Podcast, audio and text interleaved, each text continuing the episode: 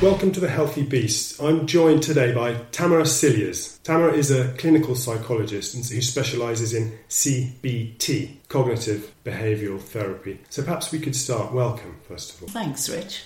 Perhaps we could start by explaining for anyone who doesn't know exactly what CBT is. Sure. So CBT is a it's a very specific model of psychological therapy and it it really focuses on the here and now. I think it gets slightly bad press because I think people think that if they are having a course of CBT that therapists wouldn't be interested in their background or wouldn't ask them about their early experiences and that's not true. But what CBT is about is it's about kind of thinking with people about the difficulties that they're having here and now. And what we really want to do is be able to give people skills and techniques to be able to really help themselves. So I think that's maybe what the difference is, is that it, it isn't perhaps like a more traditional form of therapy. Uh, you know, perhaps something like psychoanalytic psychotherapy, where people would uh, speak extensively, where they would explore their past. We do some of that, but we're also really focused on helping people to uh, have strategies, have have skills, have techniques so that they can use that in their day to day lives when they are struggling with uh, the difficulties that they're having. Uh, and I would also say that CBT is used uh, predominantly, it's used very effectively when we treat anxiety disorders, and this is kind of detailed, but there are there generally there's seven anxiety disorders and it works very well for mood so for depression so when people are struggling when they're low. And we do use cbt for other areas so we've got some really good research that tells us that we can use cbt with other areas like eating disorders with anger with some some of the more tricky things like psychosis or like bipolar, but primarily, certainly in this country, we collect lots of data. We've got lots of good evidence about using CBT for anxiety and depression. Could to take one of them, anger, I think, is probably one that has, for a lot of people, particularly during lockdown. Anger yeah. has been a thing that a lot of people feel building up. I know I've experienced it myself, and a lot of people I've talked to, mm. because you know your life's disrupted. You're you're not able to do the things you normally do, and this you know this great uncertainty of where we're going to be in six months, a year. So mm. anyone that may have had slight issues with it, I think it's going to be pushing it, bubbling to the surface. So take anger as an example. What, how might you, how might you go about addressing that? Someone comes to see you, or, mm. or does it online as they might do at the moment. What, what would be the methods for dealing with anger? Yeah. It's a good question, Rich. So, I suppose the first thing that we try and teach people with CBT is that there's a huge, really important link between thoughts, feelings, and behavior. So the, the experience of anger is a feeling. And of course, we can't get to feelings. We, we can't just tell people not to feel something. But what we can do is we can go the other two routes. So we can either work with the way in which people are thinking about something. So we can work, we can use strategies for thoughts and we can use strategies for behaviors. So, for example, with anger, Rich, can you give me an example? Can you tell me about a time recently where you felt really angry or frustrated? I mean, the first one that comes to mind is annoying each other yeah. in the house because you yeah. know we've all been locked up, and however much you love your family, yeah, there are there are times when you just feel an anger bubbling up, and and it may be yeah. it may be something that's to do with something else. Again, you know the what causes things. I'm never quite sure, but you feel it bubbling up, and it focuses on another member of your family. And I've noticed me doing it to members of my family, also other members of the family doing it to me and to each other. Mm. It's almost like you know that person. If it's the children, it's it's over a toy or, mm. or who who's sitting where. If it's mm. the grown ups, it's over something you disagree about, something that you don't you don't agree with how you're bringing the children up or how yeah. you're yeah. minor little things, little things that you that that might be nothing, and probably if you could zoom out and think about it, these these would be trivial circumstances, but you just find yourself getting annoyed yeah. with each other. Yeah. So what we would do is if if I was working with anyone, I'm just using you as an example. What I would want to do is I'd want to first get you monitoring those situations when you feel that you're becoming angry. Yeah. So I'd literally want you to be able to jot those things down. So, what time of day was it? What was the day and date? What happened? So, what was the situation? What did you think in relation to that? How did you feel? And then how did you behave? So we need to get those links because that's how we then start breaking it down. So to use an example, I'll use myself. So let's say uh, I get really angry because uh, my child doesn't want to do their maths homeschooling. So if that makes me feel really cross, my thought would be, why is it only my child who's not doing the maths? uh, I'm going to get called up by the school. We're doing a really bad job. So that might be the the thinking that goes on. I would be feeling very angry and probably lots of other things, and then I'd be interested in the behavior. So, what did I do at that point? So, did I shout? Did I walk away? Uh, did I cry? What did I go and do? And if I was kind of doing that work, I would be trying to think about how I could help somebody to get a bit more perspective. So when they have those thoughts, I in CBT what we try and do is we help somebody to get some perspective to be able to stand back from their thoughts and evaluate that a little bit more effectively because ultimately we want to help somebody to have some more balanced thinking. Because you know what? It's probably not just my child who isn't doing the maths or the English. And you know what? School is probably not going to be ringing me. But we've got to bring that perspective on board. So that's how we can try and work with thoughts and then on the behaviour side, I guess with anger, the big thing we work with with uh, with the, the angry behaviour is ultimately we don't want to become aggressive. We don't want to lash out. Yeah. So if somebody has got to that point where they're doing that sort of thing, we'd like to help them to have some more. I guess adaptive ways of managing when they get very angry.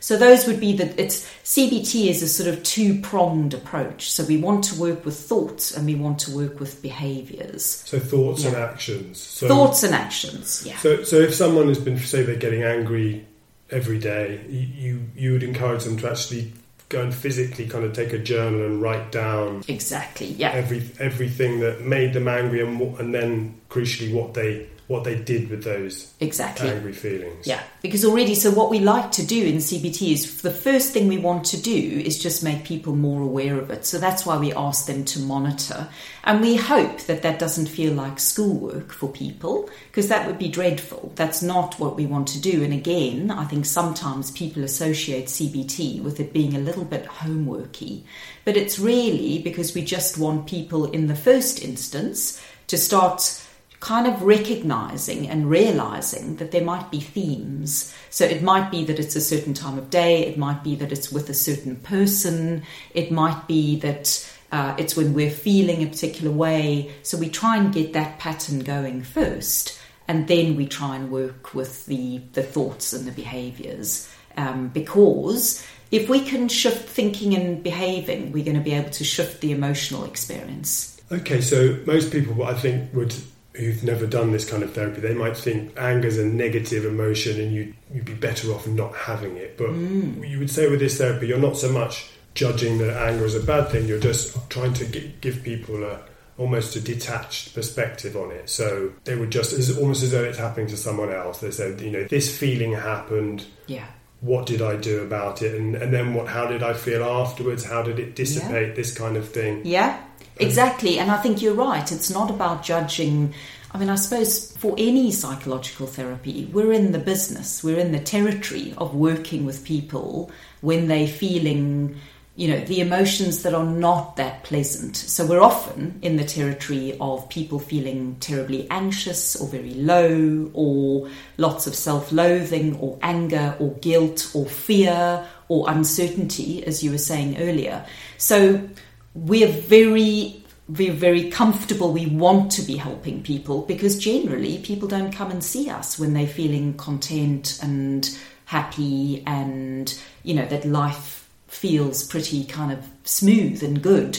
So we're fully expecting that we're going to work with those periods of time where people are, are struggling more. I, I suppose the other thing I just wanted to say, and people may relate to this, is when we think about people's thoughts, the other thing that we're always having a, a, a kind of listen into and thinking about is something that we call thinking habits another not so nice way of putting it is thinking errors. But what I mean by that is that we also, for lots of us, we use things. I'm going to name some of them, and then maybe you can tell me what you think. But some of those things that we're referring to, and I'm certainly seeing it in practice at the moment, are things like catastrophizing, like jumping to conclusions, like magnifying, like mind reading so these are the things. Mind reading, you mean assuming you know what other people think, exactly, rather than any sort of magic talent that they That's may have. It. And also, so no evidence, let's say, that somebody's really cross and annoyed with you, but we imagine, especially let's say now where people are not working in offices so face to face. I've certainly had people say, "Well, I'm sure my I'm sure my manager is really annoyed with me. I'm sure they think I'm not working hard enough." So that's an example of mind reading, yeah. My, my, um, my wife, I hope she won't mind me saying this, but yeah. reads my mind sometimes. So so if I'm in a if I'm in a bad mood, it does it does happen. You know, you're feeling yeah. a grumpy mood. Her, her first thought will be, "Why is he cross with me?" Ah, so this, is a, this is a, this has been a common theme ah, with us. Now you see, that's interesting because you're saying that your lovely wife is she's she's mind reading, but the other thing that she might be doing is then personalizing. So why is Rich cross with me? So that's another example. And I'd have to say, maybe you know, from past experience, maybe she's mind reading correctly, but I mean, you just. But unfortunately, there are times when you know yeah. your you, your your mood is lower than it than you would like it to be, of course. and the person closest to you thinks thinks it's something they've done. I guess this is quite common, right? Yeah.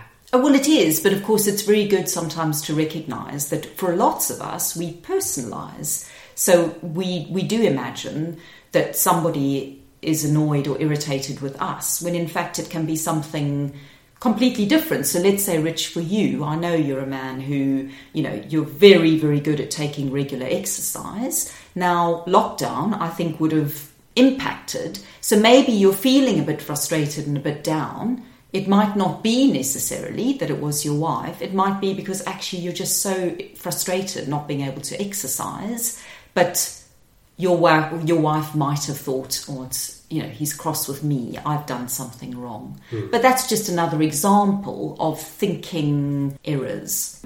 Okay, so thinking errors, and the other ones you said catastrophizing is another. I've heard I've heard a lot of people doing yes. this at the moment because they're saying, "Look at the world nothing's ever going to be the same again. All these businesses are going to go go under. The the economy's ruined. Our children's education. My son's not won't be, will have had six months off school by September. So you can see that if ever there was a time for I guess you can't call it justified catastrophizing because if it's a thinking error, you don't want to do it. But yeah. if ever, if ever there was a time for people to have this kind of thinking, absolutely. I mean, if you you know if you've got your ear to the ground this is what what we're hearing all the time, aren't we? And and some of it is understandable. You know, there are some really difficult, horrible things going on, but the catastrophizing bit of it is imagining that absolutely everything is going to have a really negative, horrible conclusion. And that's what we've got to be a bit careful of. And of course, when we are so the I, I would say broadly speaking if we are if if we struggle with anxiety the difficulty with anxiety is that a it's very future focused and b if we struggle with anxiety we're very threat focused as well. So our threat systems are very very activated and of course the current environment doesn't really help. No and it must you must come up against this brick wall in, in your work? I mean, you say that people coming to, to see a therapist, they've already made a step and they want to do something about it. But yeah. there must be this point at which, yes, you can look at your behaviours and so forth, but when they then say, yes, but what about my real world concerns? You know, you can't do anything about these things. So people have these real world concerns. And is there, mm. is it hard to kind of take those two, two things together. You know, you know, you're looking at what's happening in your mind, but also the, the world that you can't control. Mm. I mean, I think it is. It's very, very tough, and I suppose I would always say that what it doesn't really matter what people come and see us for, come and see me for. We've always got to take the kind of wider the wider world, the wider system, we take that into account, don't we? And so I would say, certainly, what I've found in my practice is that people are, are, probably more anxious than ever, and it's because there are really real horrible things that are going on.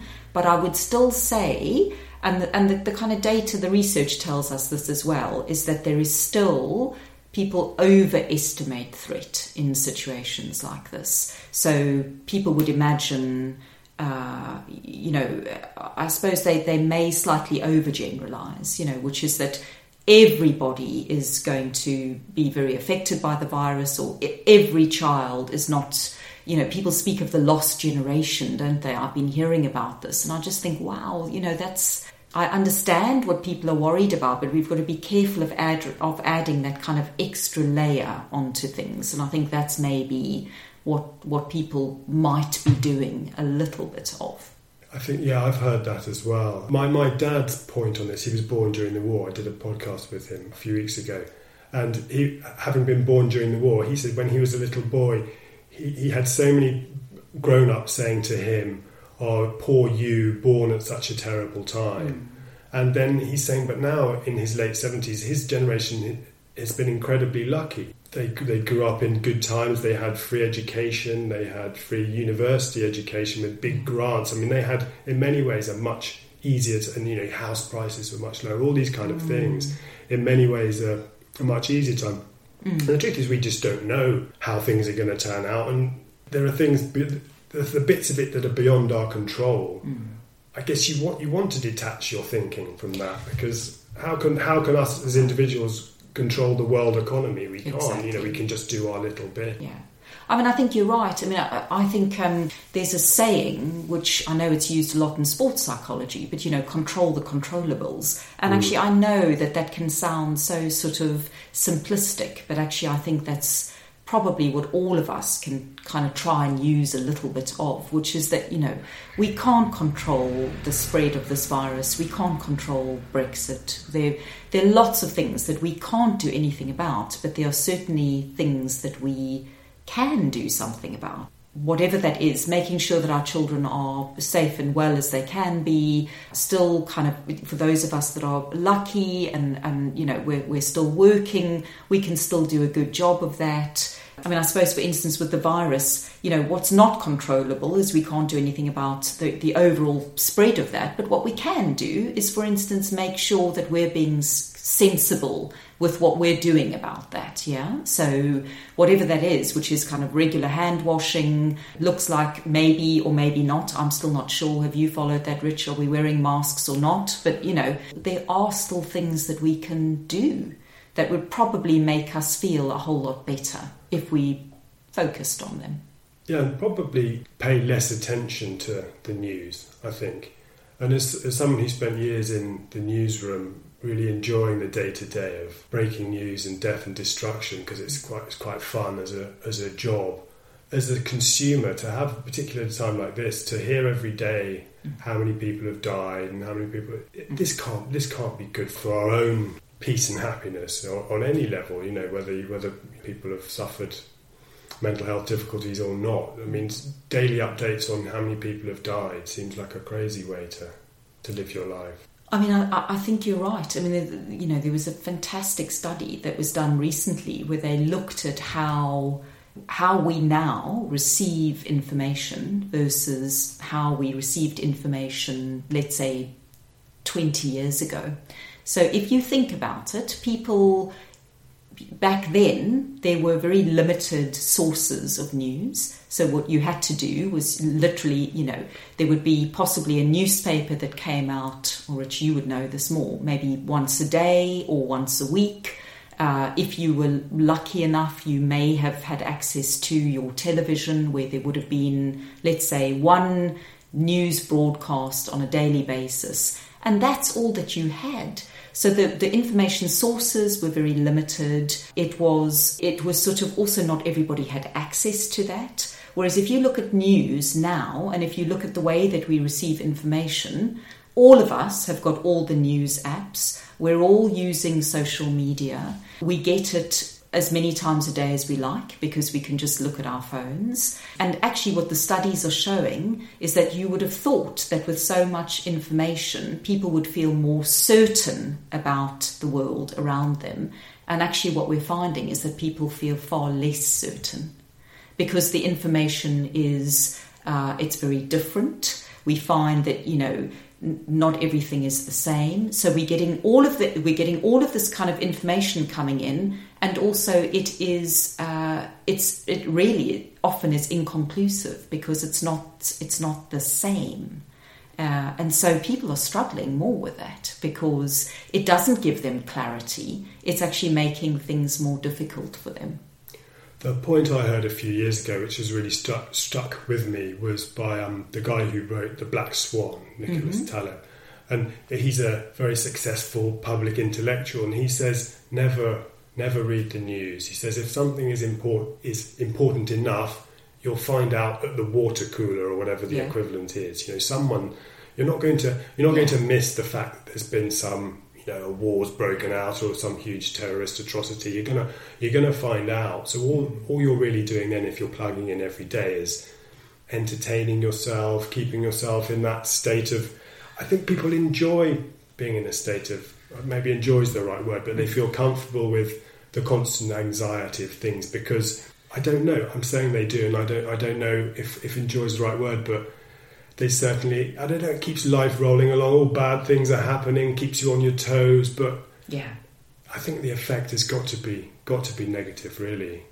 I think you're right. I think we've got to be more disciplined about it, and I think the other thing you would know about this as well, we've got to be very discerning, don't we? We've got to be very careful. We've got to be very selective about where we get our information from. So I do think we've got to be very protective with ourselves about a how much we are reading and listening to but also the source of that information is it credible is it the sort of thing that we want to be reading um, to have kind of uh, you know good uh, valuable data on something.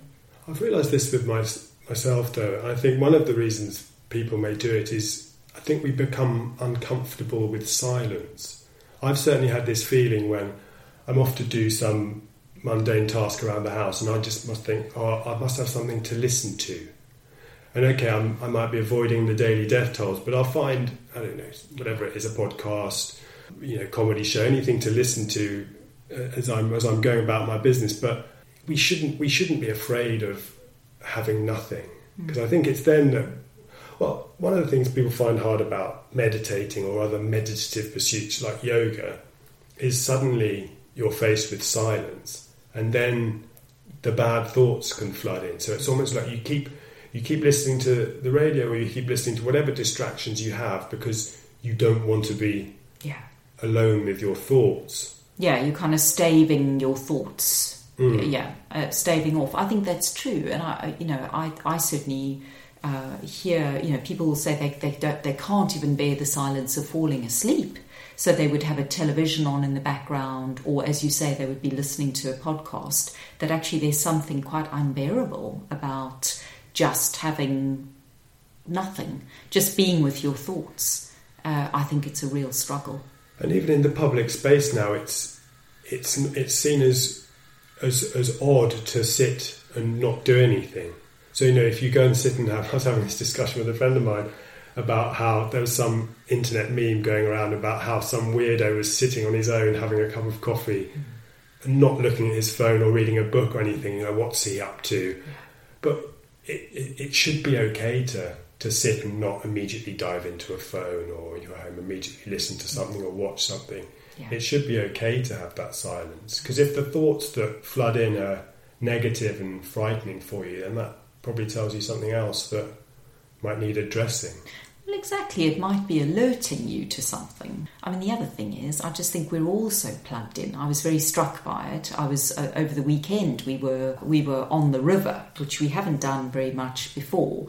But all I saw around me were people on kayaks or on boats, or they were trying kind of stand up paddling, and most people were terribly preoccupied with their phones. So, of course, mm. they were trying to photograph themselves or other people. And I just thought, wow, this is, I guess, this is the world we live in. Everything's got to be evidenced. Everything's got to be. It, it, it's it's almost like it's not okay. You've got to have you've got to have the photo, don't you? That that one concerns me a lot because you, you mentioned before about immediacy and living in living in the moment. Now, I think I grew when I grew up. I had this idea that you need to be planning for the future. You need to be doing things that are important for your future. And, but and living to living for today was seen as a sort of negative a negative way to live your life. But I think there's a very positive way of looking at it, as in living for today, not doing crazy things and running up credit card debts and getting yourself in trouble in the future, but doing things which are good today. And the thing about having to photograph everything, it, it almost seems like you, you need to every moment needs to be captured, as you say, and and and kept forever. But it's at the expense of actually enjoying this moment now. And okay, occasionally we all like we all like photos, and everyone likes to have photos of their family to to set to keep and to show to people. But if it's at the expense of you never have a moment that's just about now, yeah. you never have that moment. I think this is something we have possibly lost. Mm lost already. I mean, you hear stories of kids if doing something cute and they're and they they're upset because it hasn't been Captured. photographed. They're thinking, yeah. what, what, what, am I not? Am I not looking cute enough? Why haven't you taken mm. a picture of me? It's like you you can't just have mm. have that moment anymore. And I think that's possibly something we've lost at, at what cost I don't know, but. I think it's right. It's almost as if something isn't valid or hasn't happened if we don't have that evidence. And yeah, I think it's um, it's really sad. It made me think that I was really relieved that I was I was so convinced that I was definitely going to fall in the water. So for that reason, I didn't have my phone on me, and I was actually so pleased because. I'm sure I would have been doing the same thing, probably trying to get a photograph. But actually, it was so it was so freeing just not having it, so I couldn't worry about it, and it, it changed the experience. It really did. There was there wasn't that kind of the pressure of trying to take a picture of the kids, you know, capture everything they were doing, but it just made me. I felt so much more immersed in the activity. One of the, I started doing a pub quiz when back when you could do such things, and I'm not particularly into quizzes, but one of the nice things about it was because it's a group of people, and for two hours there were no no phones allowed. You can't even ah, so you couldn't go and check. You can't. You can't things. cheat. You can't yeah. cheat. Which, so so it's for the game. It's yeah. for the quiz. But the result is, I do it with some old school friends of mine. Is you have these long discussions and, and discussions about things that you can't look up yeah. are brilliant because you spend half an hour arguing about whether something's right or wrong. Yeah and this never ha- this never happens anymore. No. because you immediately oh when, when did, is such and such still alive? You just look it of up. course. or who sung this song? You just look it up. Yeah. and to be able to have those long discussions where no one's allowed to look at their phones it's brilliant. Yeah. But it's you know it's because of something else but yeah. the result is lovely. So it makes you think. And one of the nice things about doing sport doing jiu-jitsu which I can't do at the moment is you, you go in there and it's just an hour or two hours when you're cut off and you're having a completely different experience. I was thinking about that when I was speaking. I was thinking, I'm sure you can't have your phone around when you are doing your jiu-jitsu, which must be, you know, it must feel then that you're kind of cocooned, you're immersed. There's nothing else that you can do, which is brilliant. Yeah, and it's always a transformative experience. You always come out feeling different than you did Better. going in. Yeah uh, unless you injure yourself, then you oh, yeah. come out feeling worse. But ninety-nine percent of the time, you come out you come out feeling better. Mm. Just one of the many things I've lost. It's reminded me, me talking about jiu-jitsu, the reason I asked you to come on the podcast in the in the first place. We had a fascinating discussion a couple of months back, I think, and which I've quoted, probably misquoted to people a few times. Mm-hmm. And you were talking about, so I'd rather get the correct take on it. You were talking about how you split your time oh, yes. how how people should split their time. My my take on it is that you should. You, maybe you should explain, but a small amount of time doing frivolous things, mm-hmm. and the mm-hmm. rest of the time should be split between. Help me out here. So mastery yeah. of something. Okay. So, so I'll give you um, just a, a, just a bit of background to that. I remember that conversation. That's when we were only allowed in gardens. So mm-hmm. you were sitting in your lovely garden with your wife. Well, we were talking broadly, and I was I was thinking about psychological PPE, as I put it, um, quite a lot. Psycho- psychological PPE. Psychological so, okay, PPE. So yeah. protecting ourselves exactly. psychologically. Okay. Yeah. So how what what can we what what should we what should we be thinking about? So we were thinking about this during lockdown. I know that's the, the conversations. And I suppose some of the things that you know, so where that comes from is it's it's got a lot to do with the research into mood, into low mood. And so what we what we try and speak to people about is that when we if we think about all of our activities, they can probably roughly be they can kind of be categorized into four different things so you're right so the one was about you said doing frivolous things so that we, we would generally think about pleasure enjoyment yeah so that's so let's call that the netflix one so know, that's so the netflix one yeah so that would be uh, so i mean it, it differs for different people but anything that you really enjoy doing so whether that's netflix cooking gosh, Rich, what do people enjoy doing? Going uh, to the uh, pub. Going to the pub, exactly. Pub quizzes, having barbecues, whatever you, you know, so that's the that's the pleasure domain, yeah?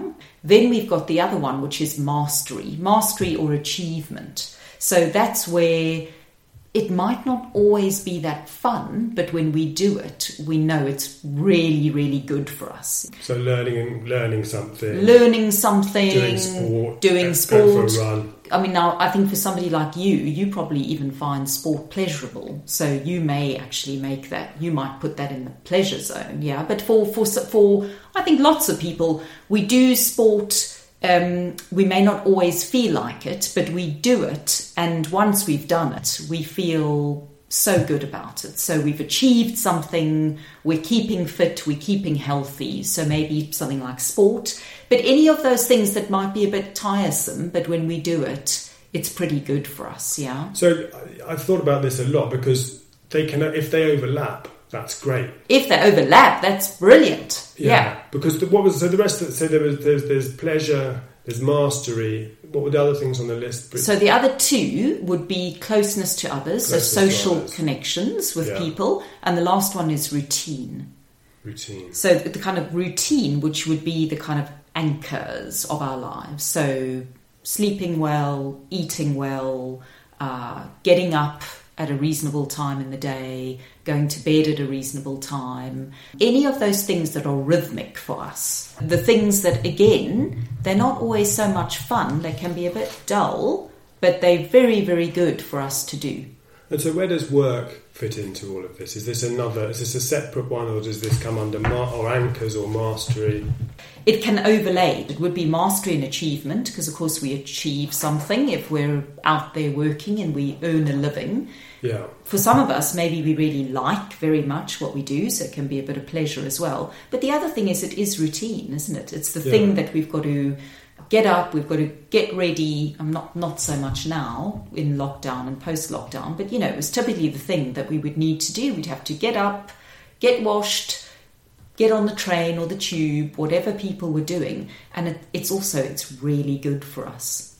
I think yeah. the fact that I, I, started saying this before and then interrupted myself, typical. But um, I think that when I've been thinking about this, I think the overlapping is probably a, a good thing. The fact that it's difficult to to categorize them because I've yeah. been since since we had that chat, I've been thinking if you're doing if you're we've all been trying to do learn a bit of music during mm-hmm. this lockdown, yeah, and if you're with with a member of your family, you're playing music and you're having fun ching, ching, ching. Absolutely. Master it, closeness to others, and it's fun.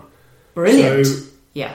So I try and think of when things are, are purely in pleasure. So everyone's got a waste of time, right? Everyone's got the thing that they would do that's really, you know, it could be scrolling through yeah whatever it's sh- internet shopping for things they, they're never going to buy you know yeah. I, I look at old cars on ebay it's just one of these and i know that's just a waste of time but as long as you think well i'm only going to do it for a set amount of time. And I know it's frivolous. I know it's it's nothing nothing more than silly fun. Mm. But try and get those things down into a fairly small Mm. window and the other things which overlap then you can you can spend more of your time doing these things because you're you're yeah. you're you're you're ticking more than one box and you're you you know that you're you're doing something that's worthwhile and you feel you feel the difference and what I've really noticed is if you if you do do something totally frivolous Mm. for a long time I feel my I can feel my mood sort of sl- Oh, slowly yeah. slowly heading down and then or especially if you're supposed to be working and you and you are Yeah. just open another tab and have a look on whatever Yeah. whatever whatever your particular poison is Mm. normally on normally on the internet you, you, if you do it for a long time when you should be when you know you should be doing something else or if you're ignoring your child and you're flicking through Yeah. Instagram you- Distractedly, yeah. yeah, then you you know really, and I guess it's about honesty with yourself. Thinking, okay, have I have I allotted myself some time to do this silly thing, or Mm. am I really doing it when I should be doing something else? You know, again, hopefully it doesn't sound very formulaic, but actually I do think it's a it's a really good thing to actually for any of us to kind of sit down and just look at how we spend our time. And the first thing we want to do is hit all four of those pillars, if I can put it that way, because we really do need some of it. But then what we can do is look at the levels, can't we? And as you say, it's just kind of, I, I think it's a useful way to look at how we use our time. And, and all of those are really good for us. If you can hit more than them at once, well, that's just, that's the jackpot, isn't yeah, it? exactly. That you mentioned connecting with other people. This came up with a psychotherapist on the podcast last week, and he was saying that during lockdown, men and post lockdown as well, that men particularly have, have suffered because they don't have such strong real world social networks. So not social media social networks mm. necessarily, but real world social networks because they're a lot of their connecting to other people is is connected to things they do. So they go and do an activity, gym or pub, Yeah. watch the football, whatever it is Yeah. whereas women are better not everyone but you Mm. know as, as on, on the whole better at maintaining these Mm. real world social networks it's certainly the case in my experience that it was always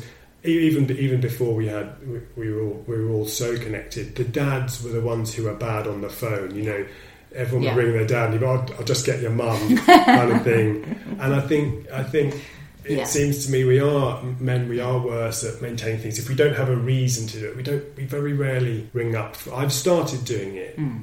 actually more during lockdown forcing myself to Mm. ring people up for a chat and even, even now people i've known for 20 30 years you ring them up for a chat and they're sort of like They think, what's wrong? Yeah. Yeah. Is everything "What- okay? yeah something bad's happened and it's a i think it's a it's a difficult thing to admit that we just ring someone for a chat because you know it's fine if we're doing something proper together well Oh, yeah. I've got something to talk about Yeah. but ring Yeah. up it's like hi how are you what Oh. why is he calling me Yeah. what's he want so i think we have to force ourselves has that been your experience professionally as well Oh, hugely. Because I think, I mean, you know, I'm always a bit wary, as I'm sure you are, of kind of making uh, assumptions about genders. But this is this is really the one where you can see the difference. Because you know, uh, I would say for myself, we're, we I'm I'm in a very casual way connected, and then regularly connected. So you know, a WhatsApp. Not so much actually phoning, but certainly with WhatsApps, you can be in you can be in really regular contact with people all the time.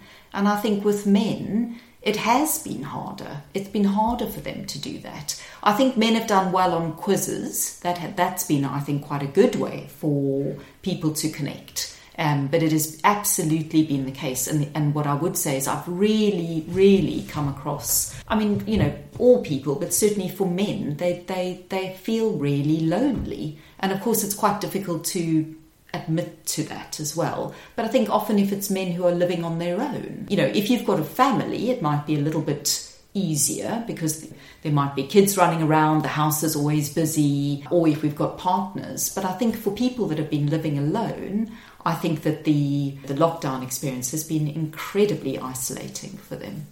Yeah, I just can't. I can't begin to imagine. Really, I mean, I, I've I've a friend who had been work. Who lives on his own. He'd been working from home for, I think, six weeks before the oh, actual oh, lockdown gosh. happened. You know, because yeah. you know a lot of people were already already starting moving to they? that. Yeah, um, and to suddenly have you know that everything else taken away. Yeah, you know, must it's really hard. It's really very, hard. very, very tough. Yeah. I mean, for for all the you know, we started off talking about getting annoyed with our families. I mean, for for all of that, I've for, you know you get those moments, but I've always been immensely grateful to yeah. have them because I can't imagine what it would be like to have gone through this no. living on my own. I mean, no. I think, yeah, I think you're right, and, and I'm much the same as you. You know, I've, I've got uh, school aged kids. The house is always madly busy. It's loud and I suppose I've reminded myself in those moments where I just sort of think, oh, all I could, I just want some quiet, or I just, but actually, I kind of think, you know what? On balance, I'm sure it's been easier to have that. Yeah, they're just, you know, you've got a built in closeness with others, which I think is very protective. Professionally, has it, how, how hard is it to do everything at distance? Yeah, it's been really interesting, Rich. I mean, I, you know, I think as a profession, I think that clinical psychology or or being a therapist, I think we've relied hugely on being in a room with somebody else because you know we're, we're, we're picking up on verbals but we're also really interested in the non-verbals so what are people not saying or you know when do they not make eye contact or you know those cues are so important for us um, I, I would say that I have been so struck by how I feel that I've still managed to work work really well with people. So I would say for the most part, I've been using something like Zoom, but or else just using the telephone. Um, and actually, the feedback from people has overwhelmingly been pretty positive. Now I don't know. Also, you know, we're in a we're in a particular situation, aren't we? Because we live in London, and so I think for a start, I think lots of people just appreciated not having to commute. So, you know, for uh, let's say on average, for people coming to see me, they would have commuted, let's say, an hour or so to come in. So I think there was just practically there was that kind of thing where suddenly people didn't have to do that. But it's been well. I mean, I, I you know, I, I, speak for just from my own perspective. I think it's been very, very good, and we've also got some good data coming through now. So you know, we've got some really uh, kind of thoughtful, clever people that are actually looking at this to see what happens to the therapeutic relationship. And actually, the data shows that we're doing quite well with that. That we can yeah, that we can kind of work effectively with people uh, using these kind of more virtual methods. So I think it's interesting because I think there's a, I think there's a movement towards these sorts of online therapies. Uh, I think it's probably going to become a, a, sort of yeah an area of big business. Yeah, I think you you just ha- you just have to look at the whole thing that we have to hope good comes of it. It's yeah. and it's a difficult thing to say when you know horrible things happen. Lot people, yeah. Lots of people have died, and obviously there are going to be huge economic repercussions. But we have to think that you know, good, looking back, good, lots of good stuff came out of the world wars. I mean, it doesn't mean that the world wars themselves were good things, mm. but they force when forces people's backs to, to, the wall and they, they innovate. I mean, lots of the technology we have today came from. Mm the, the horrors of the world mm. wars because suddenly people work harder, they realise they're mm. they're under threat, and in the long run, good has to come of it. I think we can't just see it as okay, this is our lives are now slightly worse. Mm. That that's impossible to avoid that feeling in the short term, possibly, and to avoid it completely. But we have to think that that we'll will rally and and yeah. make good of it. And and yeah, for, and if people realise they they whilst if it's therapy, I guess you always lose something if you're not in the room, but if it's important enough, you'll you'll carry on doing it. Yeah. I think it's. Um, I think that's right. I mean, I mean, it will be interesting. I think it's going to be interesting to see as we're recalibrating. What do we What do we hold on to?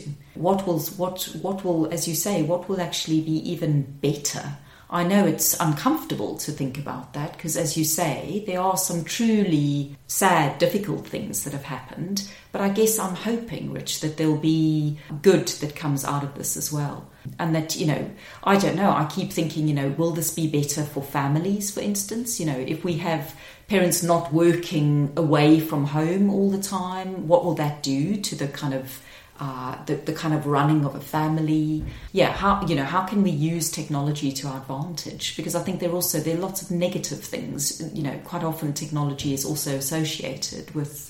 Uh, you know the underworld and uh, you know the, the, the difficult stuff that goes on. But actually, I'm really hoping that we use it to, yeah, to to do better, to do good. Yeah, because I, I, think it's understandable, and we you know we talked about the constantly taking photos thing it's a pervasive thing. So obviously there'll be bad stuff that comes from the technology, but yeah, it's not going to go away. We have to make sure we yeah. we use it for positive things. Mm. And I think, as you say, it forces us to think: well, what do we actually want mm. out of life? What do we miss? Which of these things do we want back? Yeah. And going on a crowded commuter train is not one of the things we want back because no. that was always that was always horrible without a yeah. without a pandemic. It was horrible being shoehorned dreadful. in with with sweaty, angry people, people people who are probably all lovely in their individual lives, but when they're shoehorned together like that, it brings out the worst in everyone. Yeah. So that we don't miss. No, no. So I guess we have to look at the, the positive ways through. Mm. So I think we're almost out of time, sadly. Oh gosh. Really? Flown by. Wow. So Tamara Cilliers, if people want to find out more about your work, where could they look? I work in the NHS and I work privately as well. So I have an NHS role, which is the uh, CBT London Training Centre. So when we've been clapping, we've been clapping for you, the NHS. Well, ish, a little bit. A little bit. I'm by One no clap. means. I have not been a frontline worker, but I guess yeah, in the background we've been supporting NHS staff. In the NHS, I work at the London CBT Training Centre, mm-hmm. and that's where we train therapists to work using CBT. And then I also I work in private practice at a clinic called PPCS. PPCS. PPCS, yes. PPCS. Which is Psychological and Psychiatric Consulting Services. Fantastic. Tamara Cilliers, thank you very much. Thanks so much, Rich.